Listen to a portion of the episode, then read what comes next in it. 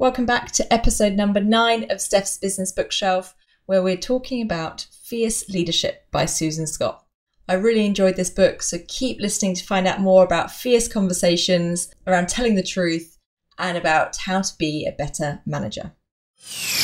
You're listening to Steph's Business Bookshelf, doing the reading so you don't have to. This is episode number 9, which is quite exciting because the next episode, episode 10, is going to be into double figures. As a celebration of this, I'm going to be running a competition on Instagram. So if you don't already, make sure you follow me at Steph_Clark__, to find out more about the competition when it launches and be in a chance to win. As usual, a little bit about the author. Known for her bold yet practical approach to executive coaching and leadership development, Susan Scott has been challenging people to say the things that are hard to say for over 2 decades.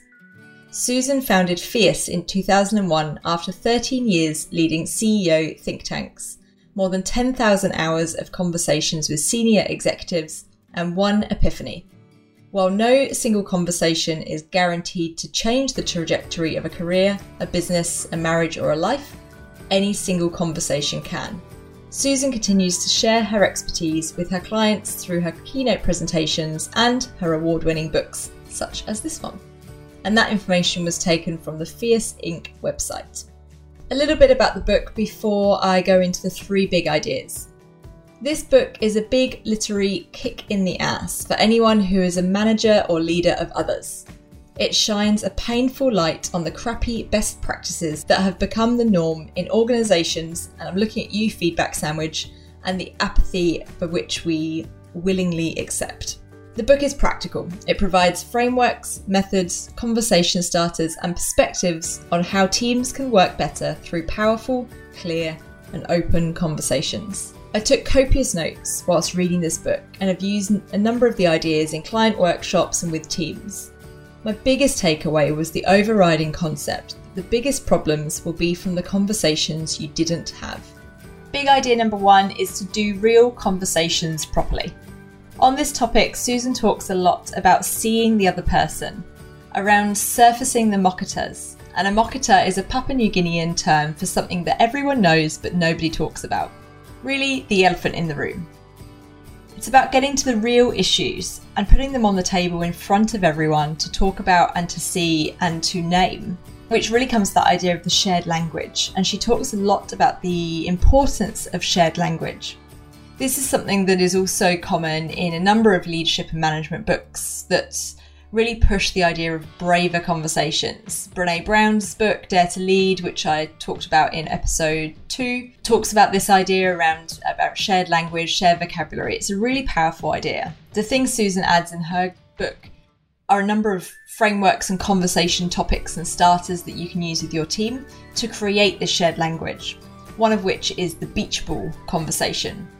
I really liked the beach ball framework, and what it is that each person will share their view of the world from their stripe on the beach ball. And that might be a metaphorical beach ball, or it might be a real beach ball. It's up to you how practical you want to go with this.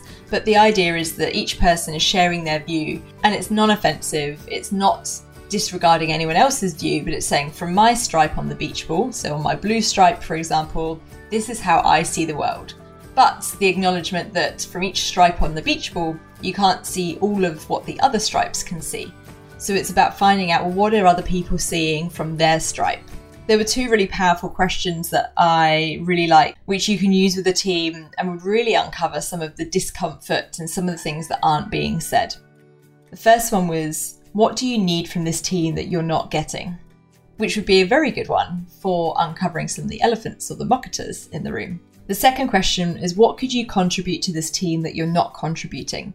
So finding out what is holding people back, what is stopping people from bringing their best self to their work, to the team, to the organization, whatever it is. And that might be something internal to them or something external, or something that there is a perception of why they can't bring their full selves to their team or to their work. The concept really builds throughout the book around having real conversations and doing that properly.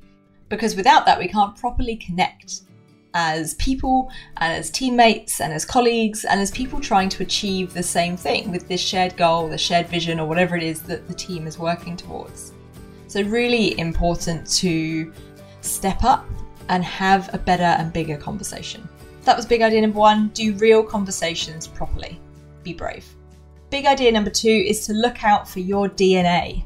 This concept is about finding your DNA or your fingerprints on things that have gone wrong. It's asking yourself, how did I contribute to this situation, particularly when the situation didn't go well? It's about focusing on admitting that you have contributed to that situation and being able to call that to yourself, first of all, but then to your team. I really liked the idea that Susan shares throughout the book around accountability only being of yourself. We can't hold other people accountable, and often when we're looking to hold others accountable, we're really asking, who can I blame? Which isn't great if you're trying to create a high-performing team. Real accountability starts with self, so you need to model it. It needs to be visible. You need to be asking questions in the team, up front, in your meetings to say, given these results, which are probably maybe ones that were unfavourable, what will I do about it? And then doing that thing, holding yourself accountable. Quite recently, I had to rewrite a bit of a job description for a role I was doing. And instead of writing kind of my roles and responsibilities, I wrote it as, these are the things I will hold myself accountable for. And I thought that was quite a powerful way of showing, A, my dedication to that particular role and what I was doing, but also to my role myself in achieving those particular goals and outcomes and tasks and actions I needed to do. Underpinning all of this, Susan talks about the fact that the progress of an organisation depends on your progress as an individual. And it is really about having honest conversations with yourself about when you screw up and being open about it. And some people might call that vulnerability, other people might call it something different. It really comes down to the fact that you are the culture. And what you do and the example you set will shape the rest of the culture and those around you, the rest of your team, and what they can expect both of themselves and of you. The other way to look out for your DNA is to look at the behaviours around the team. So it might not be that one task or one project or a particular situation went badly. It might be some of the behaviours that you're seeing or not seeing around your team. So take a look around, have a look, where might that be as a result of something you have done, maybe not recently, it might be some time ago, but start to think about, why would that happen? Where is your DNA on that behaviour or that lack of a behaviour? This might be coming back to idea number one and having some brave conversations, asking people, why is it that you don't come and ask me questions? Why is it that you don't ask for help? Because what you might see is the result down the line when something goes wrong, because someone hasn't asked the question. Is it that you appear unapproachable, either because you're too busy, you're not very available, or just your general demeanour makes it seem that you're not very approachable? So look out for your DNA in other places rather than just necessarily one situation that doesn't go well. That was big idea number two, look out for your DNA. Find where it lies around the organisation and in your team. Big idea number three is to engage and be brave, which really sums up all of this. So the idea is that this stuff only works if you do. It's about stepping up to true leadership, which involves bravery. There is a huge difference when everyone is engaged, including yourself.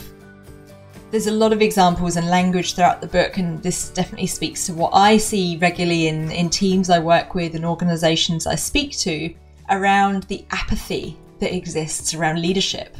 It makes me very sad and it makes me feel that it's got to a point where things are so accepted that we do things so poorly in a lot of, not all, but in a lot of organisations, and what we accept is so average that it's too hard to change and it becomes bigger than all of us, but we then forget to stop and look and fix ourselves and step up and not to accept some of those things. Even the little things, like people being late to meetings, that's the hygiene factors of an organisation, and people can't even turn up early or on time to meetings. Well, what does that mean about the respect that we're giving to other things and each other in our organisations? One of the concepts throughout the book that there's little kind of cutouts for in the book is this concept of squid eye. So it's about developing the ability to see the behaviors and the toxicity sometimes and what's not working as the signs of dysfunction. So she talks about developing squid eye, being able to see, hang on, people do that thing. I've never really noticed that before, but is that a result of this behavior or this part of our culture not quite being where it could or should be?